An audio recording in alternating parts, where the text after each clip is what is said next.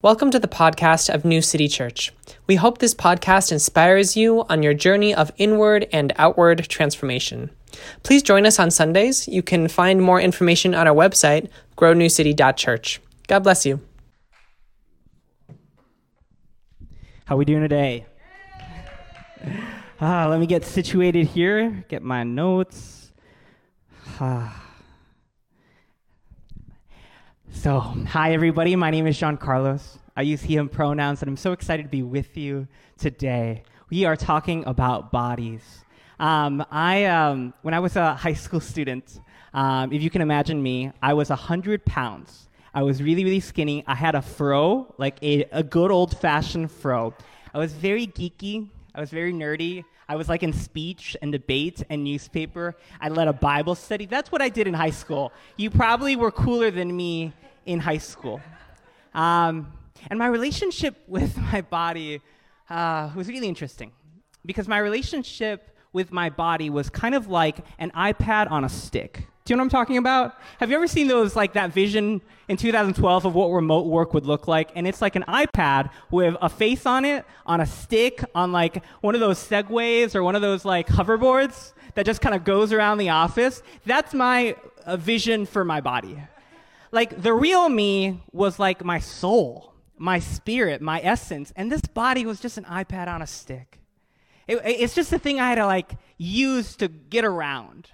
It was this thing that I had to carry, and honestly, the thing that got in the way. Um, I didn't really like my body. Um, I was really skinny. I didn't like taking my shirt off. I had a lot of shame about um, being small as, as an 11th grader, as a 12th grader. And I came from a religious background. I came from a Christianity that told me that the universe was made up of two ingredients Number one, you had the physical. And number two, you had the spiritual. And everything was either physical or spiritual. But the problem, of course, of that dualism is that it affected everything, right? Like I remember um, I led a, a, campus ministry, and we we read the Bible and we prayed. Um, there was another campus ministry at my school that was made up of athletes, and I I was taught that following Jesus meant that the spiritual mattered and the physical kind of didn't. I was told that the spiritual was at the center. And so I learned how to pray, not how to exercise. I learned how to worship, not how to like sleep. Because at the core, I believed what mattered most was the spiritual, and what mattered least was the physical. Right? And, and I had several ways of thinking about my body. Think about what is your relationship with your body? Like, one way of thinking about my body was like a tool, right? Like a means to an end. Like, if I'm a student, maybe I'll stay up all night so I can get a good grade.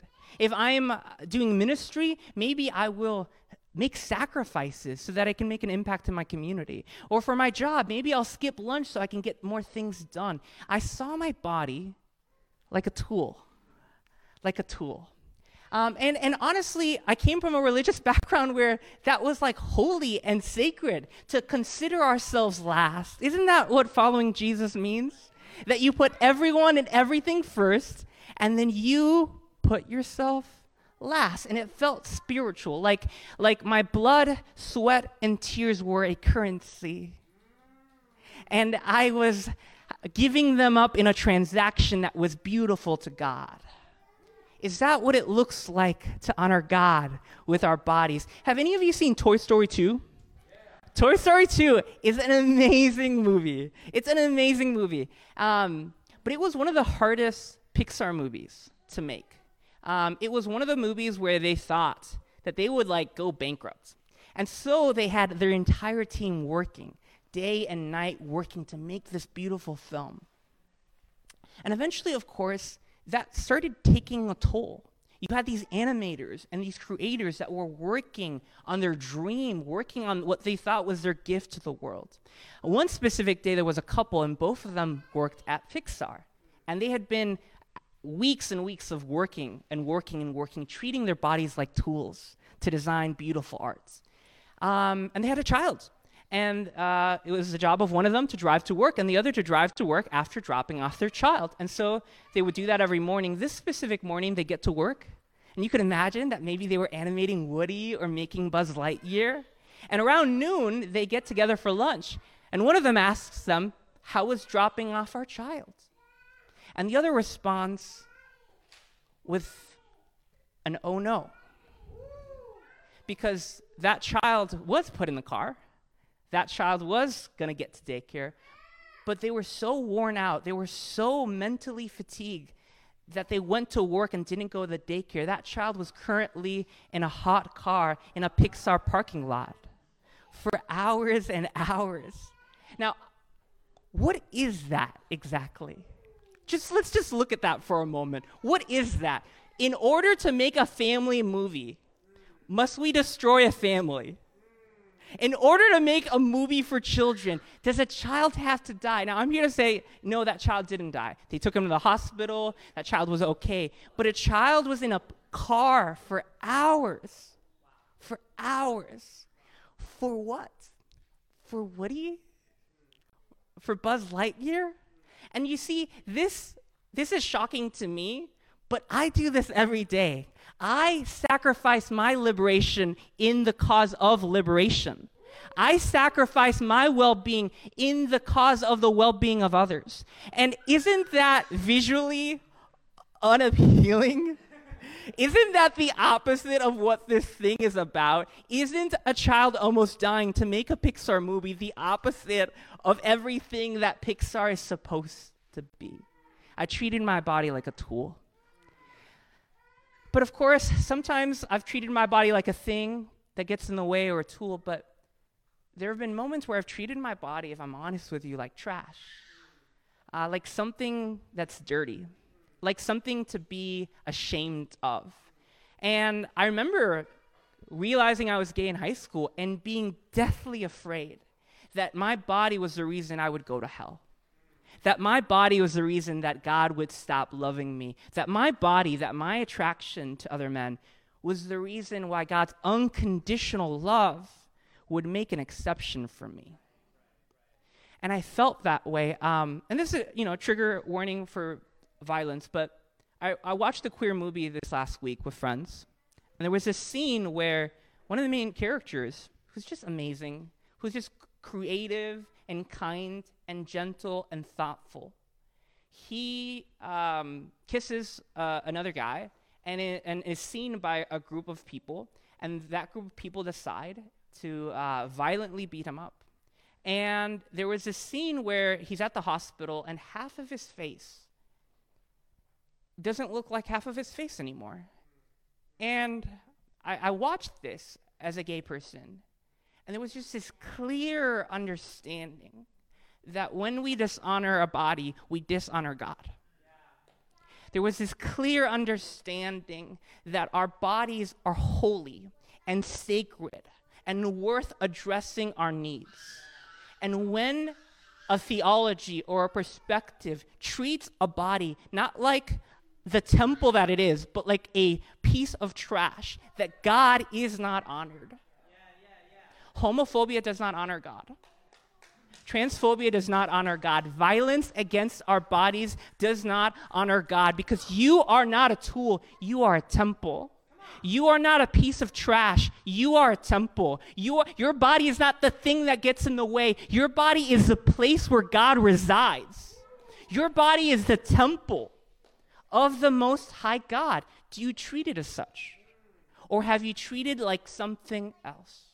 Have you treated it as if it's the last priority? Have you treated it like it's just a means to an end? Have you treated it like it's not worthy of the air it breathes? But you, my friend, you are a child of God. You are the temple of the Most High God. And so I want to look at scripture with, with you today. Um, and it's Paul. And you know, sometimes Paul. right? Like you have, I don't know what your relationship with Paul is, but like here he gives us something that if you would take it, would show you that there isn't the spiritual or the physical, they're actually the same thing. There is no dualism, there is no binary. It's actually the same thing. You may think greed is spiritual, a problem, but greed is a physical problem, amen? Right? You may think uh, homophobia or uh, uh, that those things are just like ideas and thoughts, but they have very physical effects. On the other hand, there are things that you may think are just physical, like violence and war, but I promise you, those things are spiritual at the core. It's not spiritual and physical, they're actually the same thing. I'm not even claiming that they're connected, I'm claiming that they're the same thing. And when we start seeing the world that way, it all changes. Another Pixar movie, have you seen Soul? No, don't worry, this one, I'm not gonna like ruin the movie for you, I promise. So, um, that's what you think of when you think of a soul. It's like an ethereal, transparent, translucent, like phantom ghost substance, right? But you know what the Hebrews thought of when they thought of the word soul? In the word uh, in Hebrew, the word soul literally translates as neck. The most intimate, connected, embodied part of you, right? And so I want to look at this and it says, "Don't you know that you are God's temple and God's Spirit lives in you. If anyone destroys God's temple, God will destroy that person because God's temple is holy, which is what you are. Now, I want to be honest, let's be clear. This is both an individual reality and a collective reality. You are God's temple and we are God's temple. Amen? It's not just one or the other. I wish they would, you know, like how like uh, conservatives like want to put the Ten Commandments in every building. I wish we would just put those two verses in every government building. Amen. Hallelujah. Destroy God's temple. Ah, yeah. So the like, we need to treat bodies as if they are holy. We need to treat bodies as if they are sacred. My mother, she was a nurse for over 30 years. And as a result of being a nurse, her body her body stopped working, right? And I saw my mother for two years fight and apply and get rejected and apply to get this ability. She took care of people all of her life, and now our community has a difficulty taking care of her. What is that exactly? What is that? But treating bodies like trash, but treating bodies like things that can be moved around and discarded, like treating bodies like tools that we use until they're spent and then we get a new one. You are not a tool. You, you're a temple. And so I want to talk to you about two types of needs today. The first need is the needs of your body, your body needs. The second needs are uh, bucket needs. So we have body needs, we have bucket needs. Body needs are the things your body needs to be okay. The needs that if you don't have, damage will be incurred. They're like eating and drinking and sleeping and resting. But it's also deeper than that. The, the sense of safety, the, save, the sense of belovedness, the sense of whatever your body needs to be okay, the peace, the love, the joy, what your body needs to be okay. But bucket needs are what you need for a specific category or bucket of your life. So, like for example, a bucket need could a bucket could be your work, your marriage, dating, right? Your friendships. Each of those has very specific needs and they're important. But I will tell you that the needs of your body need not be negotiated. Like, I'm married. Sometimes I have to be like, hey, Fabo, you want to go to Ecuador? How long should you go to Ecuador? If Fabo says three weeks, awesome, let's do it. But if Fabo says a year, I'm going to be like, I need you. You know what I mean? Like, I, I would like to be with you. If you go for a year, that will not meet my desires, wants, and needs, right? And so we negotiate, right? We like, okay, like, how's 12 hours? And I was like, no, I'm gonna need longer than that, right? And so, like, we negotiate how long he's in Ecuador. And those needs are important and they're worth advocating for, but they are fundamentally negotiable. For example, I've been at workplaces where I've had too much work and not enough resources. Those things need to be negotiated. Those things need to be advocated for. But I'm here to tell you that you don't need to negotiate the needs of your body. You don't need to, t- you don't ask, you tell. You, you don't request, you notify. Do you know what I'm saying? Like the needs of your body are, are first. And so the way I think of this is like, I asked a survey of people what gets in the way of them taking care of their needs. And the number one type of response was, How can I take care of my needs when everyone and everything asks so much of me? How can I take care of my needs when everyone and everything has so many needs? And so the option in the binary is do I take care of me or do I take care of others? And that binary will not serve you. The reality is, your invitation, the invitation of being a follower of Jesus, is not to love you or to love others. Your invitation is to love from the inside out. Now, some of you have loved from the outside in for too long. You have given everything to everyone, and then what do you get? Crumbs. What do you get? Leftovers. What do you get but 3%? And you need more than 3%. I, I, I had a season at work where I, I just I gave 120%. I worked extra. We, we, we needed to do all this important stuff for organization. And I, I went to my mentor, and I thought that the problem was that I gave 120%. I should have just given 100. And my mentor was like, no. the problem is you gave more than 70%. You needed 30% to exist, to manage, to answer incoming problems, to be a, a, a leader, to, to like be okay. The problem is not that you gave 120 or 100. The problem is you shouldn't have given more than 70. In the year of our Lord 2023, we will no longer give 100%.